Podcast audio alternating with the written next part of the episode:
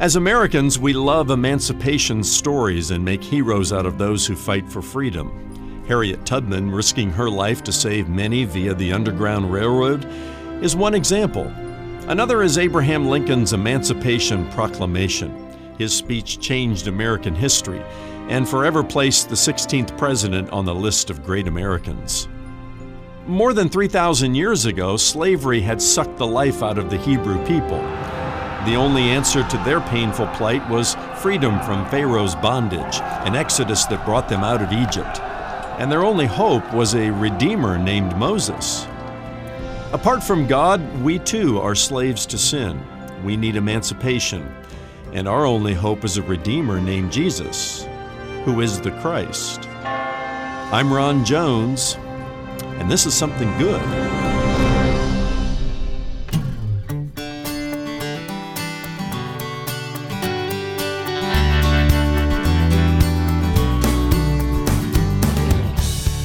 Book of Genesis is largely about the creation of man and the fall of man. But in Exodus, the second book of the Bible, God gives us a beautiful illustration of the redemption of man. Hello, welcome to Something Good with Dr. Ron Jones, the pastor at Atlantic Shores Baptist Church in Virginia Beach, Virginia. My name is Brian. Thanks for tuning in. Well, 400 years have passed between the end of Genesis and the opening of Exodus. God's chosen people, the Israelites, are enslaved in Egypt, and God sets in motion the events to set them free from their bondage. Ron takes us there next as he continues his teaching series, Route 66, the ultimate road trip through the Bible. Stay with us now, or you can visit somethinggoodradio.org to listen to the broadcast on demand on your schedule. That's somethinggoodradio.org. Here's Ron with today's Something Good radio message Exodus, freedom from slavery. Well, the Ten Commandments is, uh, as a movie, probably one of the most epic productions ever to come out of Hollywood. It was uh, released in 1956, produced and directed by Cecil B. DeMille. Most of us attach the name Cecil B. DeMille to the movie called The Exodus. Back then, it was one of the first, if not the first, movies produced in Technicolor.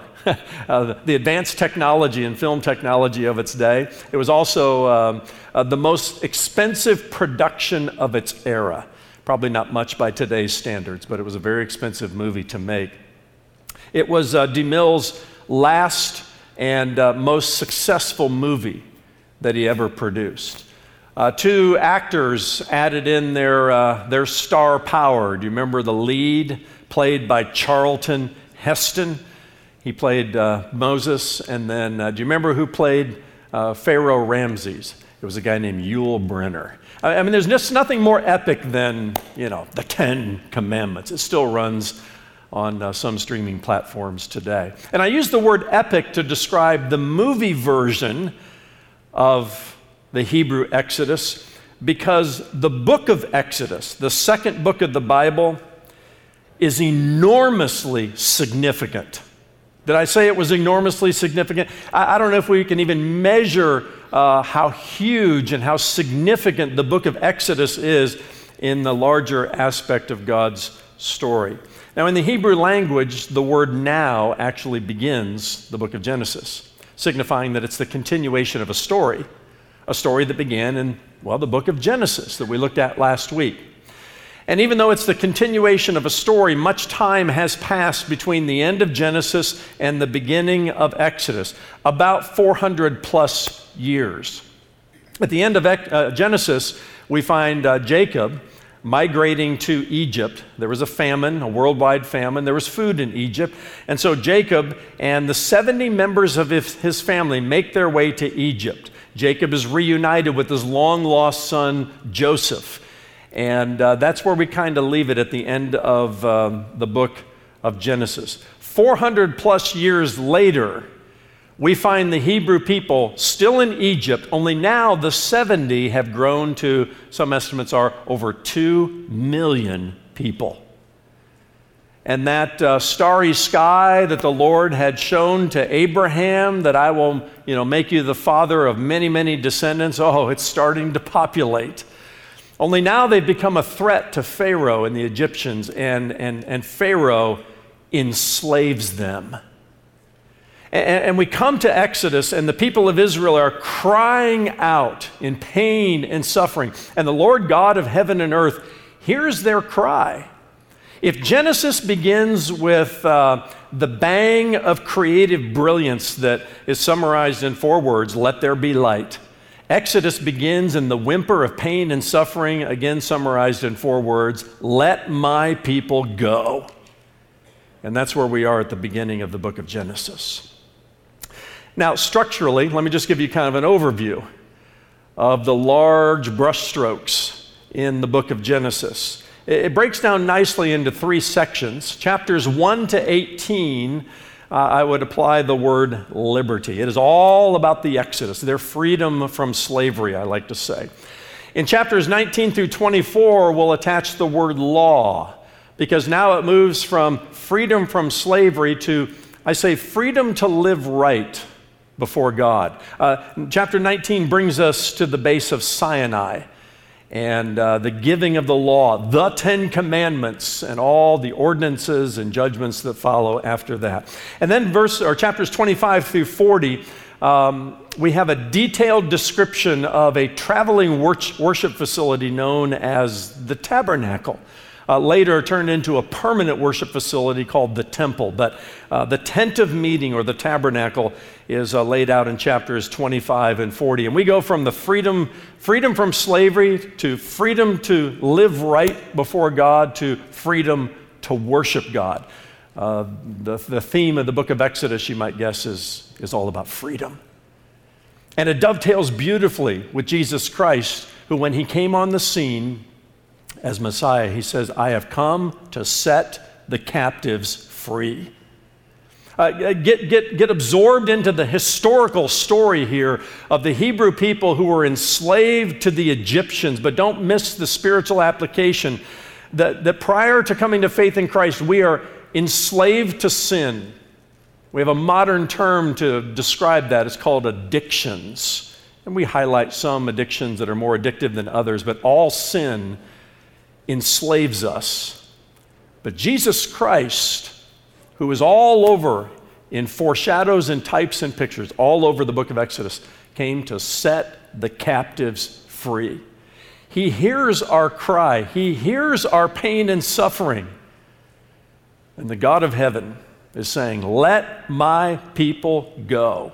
And He sends a Redeemer uh, called Jesus to do just that. Uh, let's go back and kind of walk through these three broad brushstrokes in the book of Exodus, beginning with this uh, time of, of freedom from slavery. Uh, it's a large section, chapters 1 through 18, but more than 3,000 years ago, slavery had sucked the life out of the Hebrew people. And the only answer to their painful plight was freedom from Pharaoh's bondage. Their only hope was a redeemer.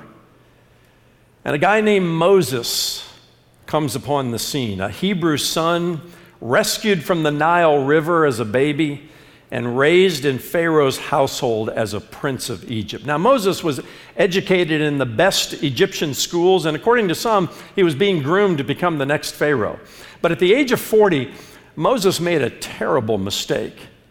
One day he saw an Egyptian mistreating one of the Hebrews, his fellow Hebrews, and Moses struck the man dead. He tried to cover up his mistake uh, by burying his mistake in the sands of the desert, but it was too late. News had gotten out that Moses had murdered somebody, and Moses fled.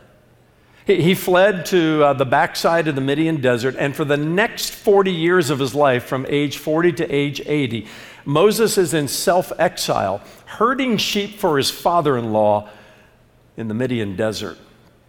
And at age 80, Moses hears the voice of God calling out to him from a burning bush. Now take your Bible and turn with me, and let's pick up the story in Exodus chapter 3, uh, beginning in verse 7. Then the Lord said to Moses, I have surely seen the affliction of my people who are in Egypt, and have heard their cry because of their taskmasters. I know their sufferings, and have come down to deliver them out of the hand of the Egyptians, and to bring them up out of that land to a good and broad land, a land flowing with milk and honey, to the place of the Canaanites, the Hittites, the Amorites, the Perizzites, the Hivites and the Jebusites. And now, behold, the cry of the people of Israel has come to me. And I have also seen the oppression with which the Egyptians oppress them. Come, I will send you to Pharaoh that you may bring my people, the children of Israel, out of Egypt. Well, Almighty God made his redemption intention clear to Moses there at the burning bush. And he also made clear to Moses that Moses was his choice as leader of the Israeli exodus. But the Moses of age 80 was not the Moses of age 40. Moses at age 40, I mean, this guy had the best of education, the best of training. He was a little bit full of himself. He took matters into his own hands. But 40 years on the backside of the desert will humble anybody. And the Moses at age 80 is lacking in self confidence. He's reluctant. He, he, tells the Lord, You know, I, I've never been eloquent. Come on, Moses, are you kidding me? You had the equivalent of a Harvard education. You, you were the cream of the crop being raised up in the Egyptian culture there. But the Lord knows how to prepare his servants, doesn't he? And after uh, expressing his reluctance multiple times, Moses finally gets on board. He returns to Egypt. He confronts Pharaoh with those famous four words Let my people go. And the response from Pharaoh uh, was predictable. He stubbornly refused.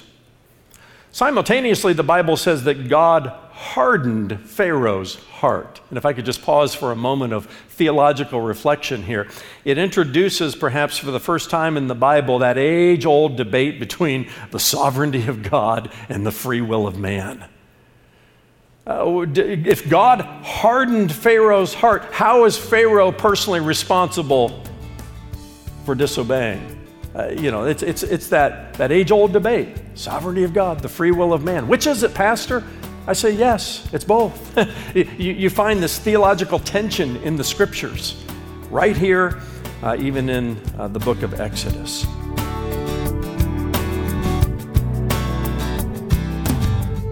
Still ahead, the second half of today's message with Dr. Ron Jones, lead pastor at Atlantic Shores Baptist Church in Virginia Beach, Virginia. Need prayer today? Visit somethinggoodradio.org to share your request, and our ministry team will be happy to join you in prayer. Use the Explore option at the top of the homepage and then scroll down to the How Can We Pray For You icon. While you're there, visit the Something Good Digital Library with more than 500 hours of video and audio teaching from Dr. Ron Jones. Search the streaming library by scripture or topic and find answers to your Bible questions and grow in your Christian faith. Again, that web address is somethinggoodradio.org. Once God miraculously delivered Israel from slavery in Egypt, it was time to show them how to live in the Promised Land. Here's Ron with the rest of today's Something Good radio message Exodus Freedom from Slavery.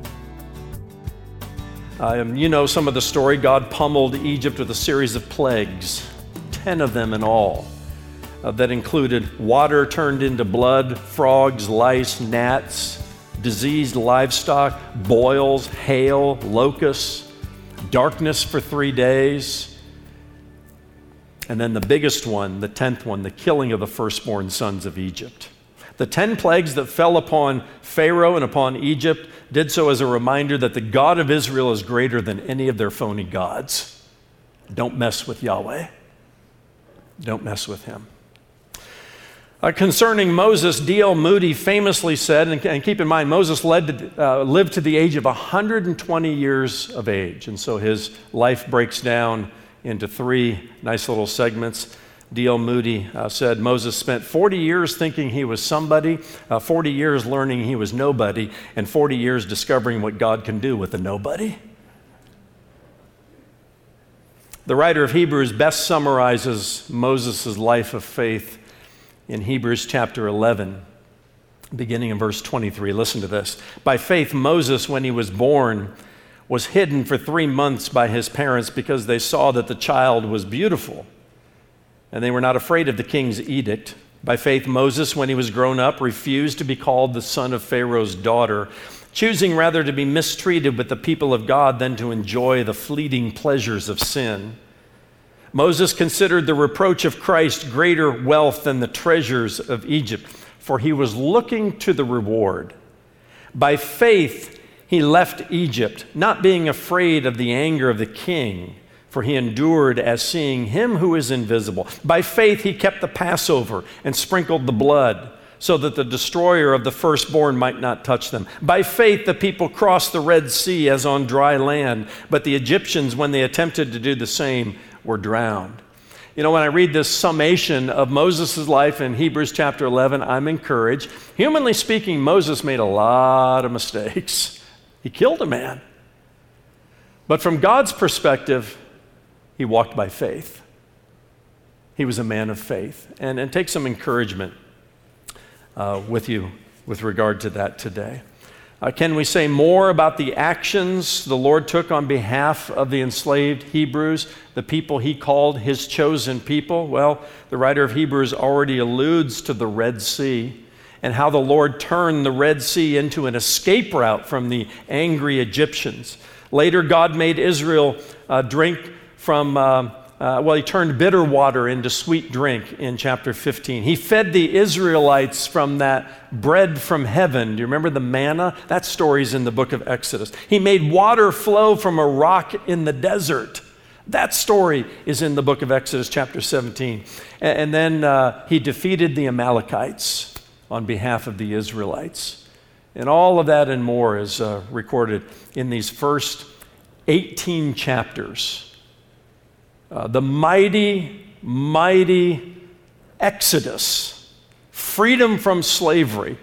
Don't miss just how, how huge of an event historically it is for the Hebrew people, but, but how it is a grand, grand picture of our salvation.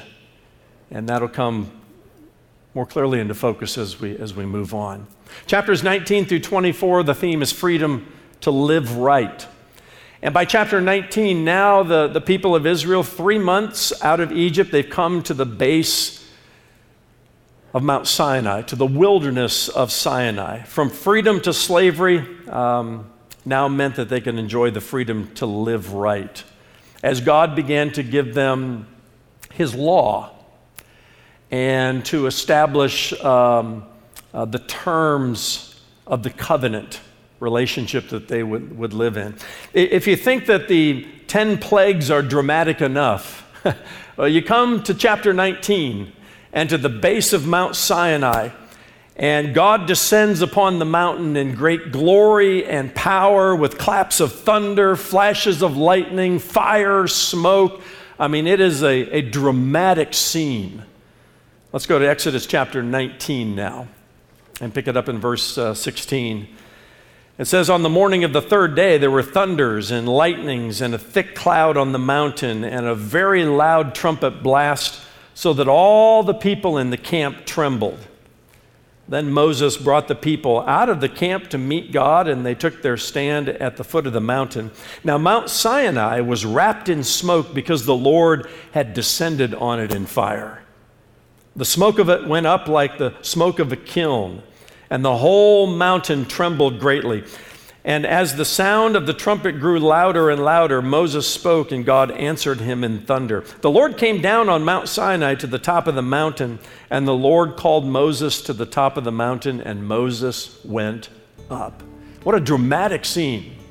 Uh, another reminder that the God of the Bible has a, has a flair for the dramatic, doesn't he? The Old Testament law established the responsibilities laid upon Israel by the covenant God made with her. These are the details of the covenant. And the chosen people of God, the children of Israel, were to keep the commandments that God had given to them, all 10 of them, plus uh, the detailed civil ordinances that followed in chapters 21 to 24. And it gets pretty detailed there.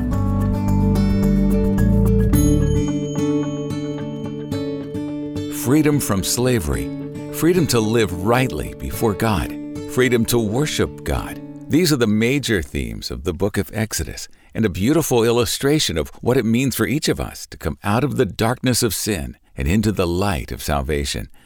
You're listening to Something Good with Dr. Ron Jones. Today's message, Exodus, Freedom from Slavery, is part of Ron's series Route 66, the ultimate road trip through the Bible. Look for it under the Library tab at somethinggoodradio.org.